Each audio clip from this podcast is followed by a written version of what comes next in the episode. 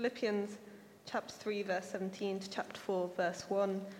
Brothers and sisters, join in imitating me and observe those who live according to the example you have in us. For many live as enemies of the cross of Christ. I have often told you of them, and now I tell you even with tears. Their end is destruction, their God is the belly, and their glory is in their shame. Their minds are set on earthly things. But our citizenship is in heaven, and it is from there that we are expecting a Saviour, the Lord Jesus Christ. He will transform the body of our humiliation so that it may be conformed to the body of his glory, by the power that also enables him to make all things subject to himself. Therefore, my brothers and sisters, whom I love and long for, my joy and crown, stand firm in the Lord in this way, my beloved. Thanks be to God. So the second reading is from Luke chapter 13, verses 31 to 35. At that very hour, some Pharisees came and said to him, Get away from here, for Herod wants to kill you. He said to them, Go and tell that fox for me. Listen, I am casting out demons and performing cures today and tomorrow, and on the third day I finish my work.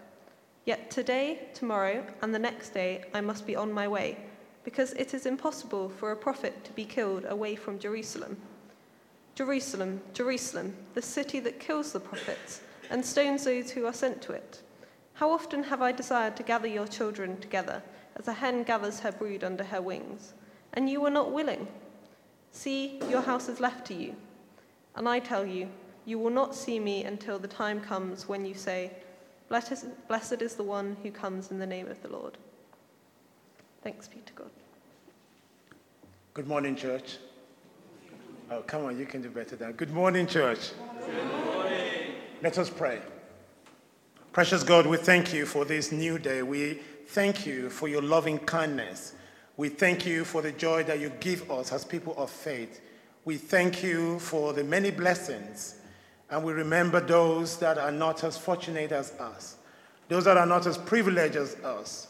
But nonetheless, God, we bring all our thanks before you in the hope that you will continue to be faithful towards us. These and many more I ask. In Jesus' name, amen. Amen. You probably know very quickly I'm, I'm from a tradition of call and response. Uh, there are many, many traditions that I am part of. So I do like to hear the echoes and the gigglings and, and the laughters. And if I say anything that you know about, you can also contribute. So, good morning, church, one more time. It is a great honor and privilege for me to be here today. I know that we tried to set the calendar but the time that I couldn't come, one of my colleagues was actually retiring from ministry, and it would be a shame if I wasn't there as one of the close clergy, uh, close group of clergy in that space. I am excited, and I'm thankful for God for what God is doing amongst you here at Bloomsbury Central Baptist Church. I always get it wrong somehow. But nonetheless, I also want to say thank you uh, to your pastors, Simon, Don, uh, Jackie, Luke, and many others uh, who have stayed in touch with me uh, to ensure that I'm here visiting today. Now, a quick confession this is my first time in a Baptist church setting, so I'm not very familiar with the traditions or culture. I might get some things wrong. Please forgive me in advance. and, but nonetheless, I bring all of myself to you this morning. I came from an Anglican background. I came from Pentecostal and of course, of course, the African Christianity background, you know. Uh, I always remember my mother getting ready for church about 4 a.m. in the morning, wonder why she's up so early, because we're often at church for about eight hours. So she had to make sure there's breakfast, lunch, and almost dinner as well. So, um, but with all of those things together, I'm just thanking God nonetheless. Um, you know, there are times where we break into singing in the middle of the sermon or into dancing. So if you see me going along that pathway, you can join in as well. uh, very well. So, Paul's epistle to many people and communities never ceases to amaze me. Um, Paul often says challenges and sends messages of encouragement. But in spite of this, of his epistle, and particularly his message to the Philippians, they left me with questions And those questions are actually for you and also for me. And I've broken them down into three questions. The first question in this text today are we doing enough imitating Christ? Question one. Question two What is our citizenship in heaven? What is our citizenship in heaven? And thirdly, how do we transform the body of our humiliation? How do we transform the body of our humiliation? So, the first question are we doing enough, friends? Are we doing enough imitating Christ? What does it mean and what does it take to imitate Christ? Paul said to the Philippians, brothers and sisters, join in imitating me and observe those who live according to the examples you have in us. As Christians, there is an expectation, there is a responsibility that we live up to the ideal that is expected of Christians. Come on now, friends. It's exhausting being a Christian. It is indeed. People are watching us. People are looking for us for the best examples. I can assure you, this is never easy in the world we live in today. We have seen Christian homes divided over crucial matters such as Brexit.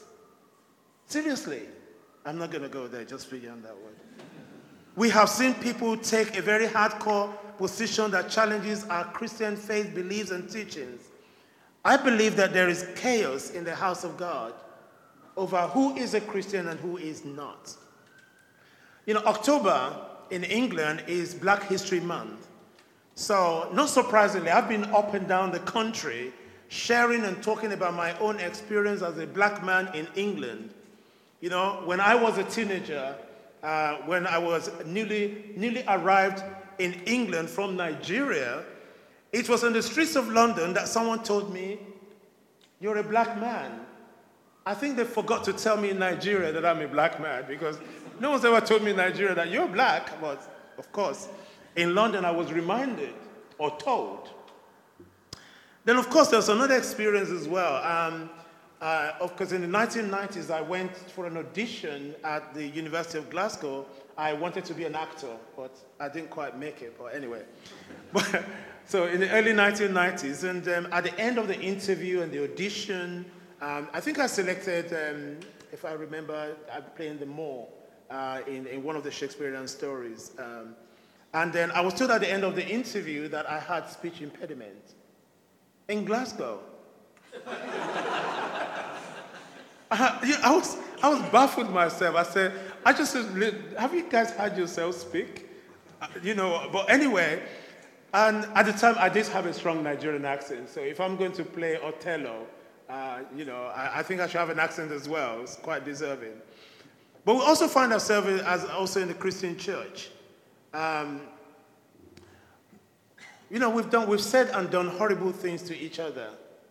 Um, so we need to be mindful of, you know, what we call people or what we expect people to see of us. Are they to imitate the loving Christ in us or are we leading them to a place of despair? You know, our journeys, I mean, I, I said to people that, you know, I don't stop being a clergy because I'm shopping in Sainsbury's. So if I sit down in a bar, well, I mean, any bar in Soho, I don't stop being a clergy. I mean, I've been to places where I, have taken a seat. I thought no one knew me here. And only for someone to say, hello, Reverend Judah. And I go, good luck. I just need some quiet time to myself. But we don't stop being a Christian because we're outside of the church. I believe that the church is a place of healing, not a place for ill health. We come to church not for our blood pressure to hit the roof, but for a place we can find safety in fellowship. Therefore, friends, has therefore, friends, are we doing enough? Are we doing enough imitating Christ? I believe we all know that Christ is love. Christ is a justice minister. Christ will never look down on anyone, and Christ will never discriminate. And, but we find that very much so in our stories and in our communities today. So, the question I want to leave you with, with our first point, is what examples are we living by? The second point is, or the second question is, what is our citizenship in heaven. Verse 20 of Philippians 3 said, But our citizenship is in heaven, and it is from there that we're expecting a Savior, the Lord Jesus Christ.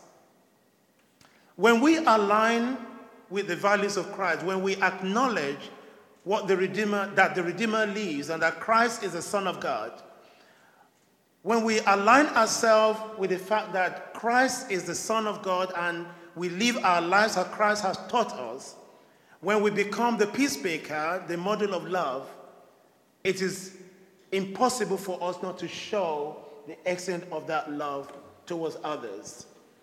But our citizenship in heaven is based on our commitment to live our life as Christ has shown us. I often say to people that we need to do, that what we need to do is to live our lives with integrity and truth. And it's not always easy. Jesus said in Luke 10 27, Love the Lord your God with all your heart and with all your soul and with all your strength and with all your mind, and love your neighbor as yourself. If we are able to live by these principles, we are going to do amazing things. And if not, we risk much. Loving our neighbors is not easy. But when we begin to build walls and create boundaries about we and them, you and me, I believe that in today's climate and technology, our neighbors are reachable. Our neighbors are closer than we think. You know, there, there is a, one of my parishioners, you know, she said, Oh, you know, my, my son just got me onto Facebook. And I go, Okay. But the best thing, part of it, the technology she likes is the camera. Because now she can always say good night every night to her grandchild. That is how close we are. You know, I, I think that without technology, some of us would not even recognize each other. Seriously, I mean, I, I use technology myself. I mean, you know, I love to check in where I go, you know, check in where I, everywhere. And people say, Jide, you've been everywhere this week. I said, yeah, I was just at a coffee shop. You know, I check in everywhere. But technology is also good. It brings us closer to our neighbors. And they're reachable. We can be concerned for people. We can be concerned for their welfare as well. We can always call those people that are often alone by themselves and check in with them. Many of us might have heard just a few days ago, and it's still in the news, the discovery of 39 people found dead in the back of a lorry.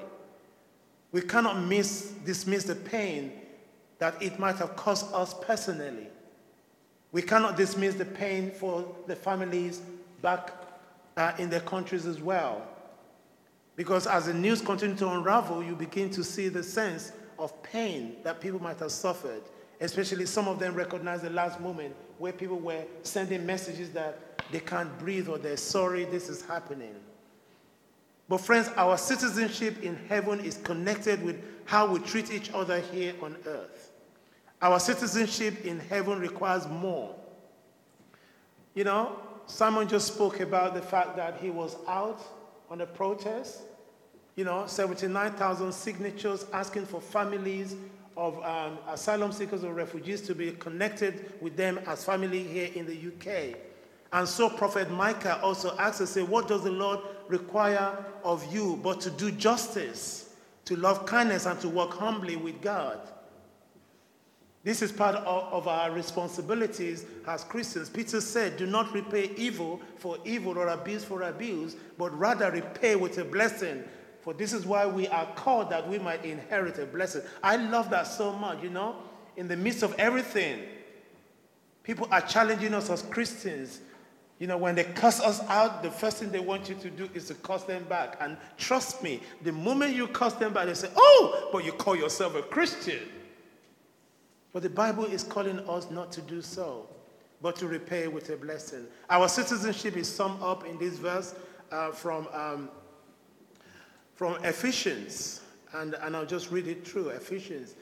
You were dead through the trespasses and sins and in which you once lived, following the course of this world, following the ruler of power of the air, the spirit, that is now at work among those who are disobedient. All of us once lived among them in the passion of our, of our flesh, following the desires of flesh and senses and we were by nature children of wrath like everyone else. But God, who is rich in mercy, out of the great love with which He loved us, even when we were dead through our trespasses, made us alive together with Christ. By grace we have been saved. By grace, friends, we have been saved. And that is what it is and what it means to be a Christian. And thirdly and finally, how do we transform the body of our humiliation? I tell you one thing only Christ can do that. Only Christ can transform the body of our humiliation that it may be conformed to the body of his glory by the power that also enables him to make all things subject to himself. You know, the power of being a Christian is evident of our own upbringing as well. Is evident of the pastoral care that we share among ourselves. So if we have submitted our heart to Christ, he is able to transform us. It is just as simple as that. But it requires a number of things. We are daily humiliated because we have a faith. Believe me, when you step out there, your Christianity will be challenged. Because too often in this part of London or any part of London, we walk past a beggar. Our Christianity is challenged in that moment. Should I give or should I not give? You know, those things are, are quite challenging. We are humiliated because of our faith. We say to people that Christ is our Savior, and they look at us as if we're complete bunkers. For me, as a black African man who's also open about my sexuality and a Christian, I have been accused of em- em- embracing the colonizer's religion. I said, wow, that's deep. You know? I've been told by many black Africans that how come you go to church? You should be worshiping and celebrating the ancestral gods. But trust me, I do celebrate the ancestral God. You know, in, in, the, in the Anglican order, we remember the saints, we remember those that are martyred, right? So I also remember my grandparents as well. In fact, one of them is a nationalist leader of his time. I've had challenges reconciling my Christian faith with my sexuality. And many people have not believed that it was possible for me to be a citizen of heaven because of my sexuality and indeed the color of my skin.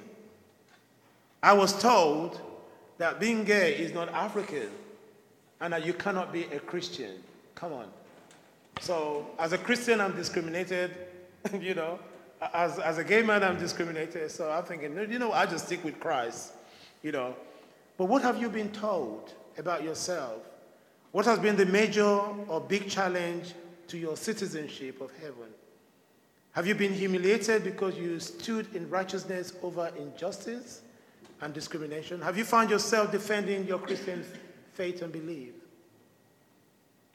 There's a huge price to pay, my friends. We have to stand for justice. We need to stand for the value and the importance of all people. Let us be the generation that brings about the end of discrimination of all kinds. In doing so, my brothers and sisters, whom I love and long for, my joy and crown stands firm in the Lord in this way. And I'll remind you those questions again. Are we doing enough imitating Christ? What is our citizenship in heaven? And how do we transform the body of our humiliation? Amen. Thank you again, Jude, for coming and sharing with us this morning. Now let us spend some time in prayer. Lord, we come to you after a busy week, after work, after family, after all the stresses and strains. We come here knowing that we can find sanctuary, that we can be with you. Yet the world does not end when we arrive here. And so we lift up our prayers. The world at the moment seems to be surrounded by protests. Those who protest in Chile or Ecuador against income equality. those who protest against corruption in Iraq, Egypt, and Lebanon, those who protest for political freedom in Hong Kong, China, and Barcelona. And we pray for those who protest across the world in activities leading towards climate change. We pray for all those that come together to lift up their voices as one, to speak for themselves and to speak for those that have no voice, to challenge, to call out. We pray for safety. We pray for justice. We pray for mercy. Closer to home, we are reminded of our politicians, those who are faced with difficult decisions every day, in addition to trying to balance personal lives.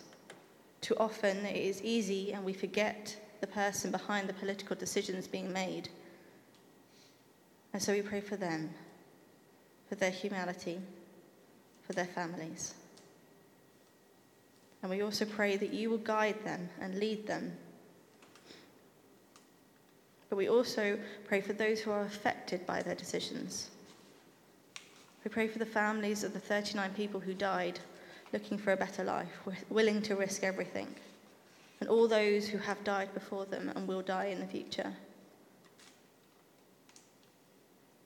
We pray for those still living in this country in uncertainty as to their status afraid every day that they will be detained and taken away. We pray for those that are unaccompanied, the children and the young people, those who are stranded and alone and have family and could be connected.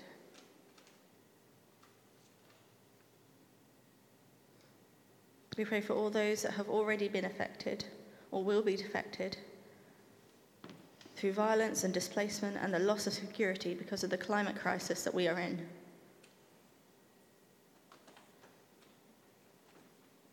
Lord, give us grace, but also give us courage. Give our politicians mercy and also show them your love. We pray for our own local community as well as the world for our church, our family, our friends. And we come before you confessing our own failings, our own lack of compassion and love. Lord, teach us to recognize our own privilege, our own prejudice, and our own selfishness. Shine light on our blind spots and open the places in our minds that are closed. Lord, teach us not how to show aggression through passive means. Thinking we can get away with a dig or a comment because it was said in jest. Teach us not to lie to ourselves that our intent wasn't mean spirited. But Lord, we thank you that you forgive us all our failings.